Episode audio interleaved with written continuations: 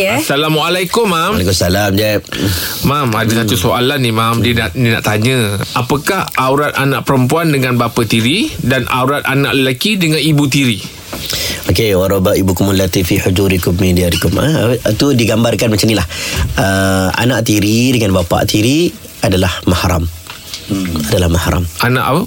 Anak tiri dengan bapa tiri adalah mahram. Oh. Sekiranya bapa tiri itu sudah menggauli mak dia. Uh-huh. Contohnya uh, seorang ibu uh-huh. uh, suami meninggal contohnya uh-huh. eh, suami meninggal. Lalu dia ada anak. Uh-huh. Anak dia itu anak perempuan. Tak lama kemudian dia bernikah dengan seorang lelaki. Mm-mm. Bila bernikah dengan seorang lelaki, lelaki itu menggauli wanita tersebut, mm. maka anak tersebut digambarkan mahram selama-lamanya.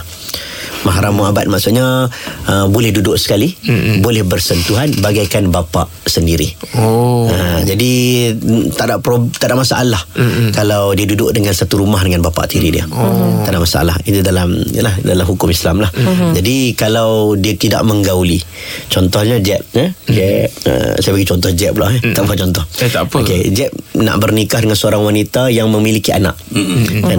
Jeb akad nikah. Hmm. Akad-akad nikah tiba-tiba belum sempat menggauli wanita tersebut. Hmm. Uh, Jack tengok anak saya gak pula. Oh, uh, Jack, kata, hati. Jack ubah hati. Hmm. Jack kata saya nak tak jadilah. Saya nak nak kahwin dengan anak lah pula. Hmm. Oh, uh, pula. Uh, boleh.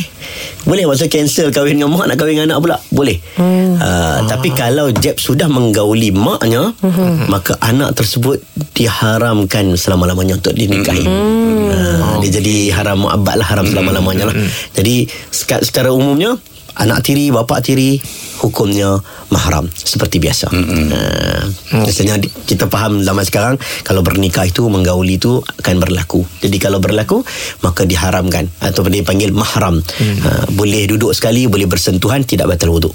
Okey baik. Terima kasih mam. Terima kasih mam.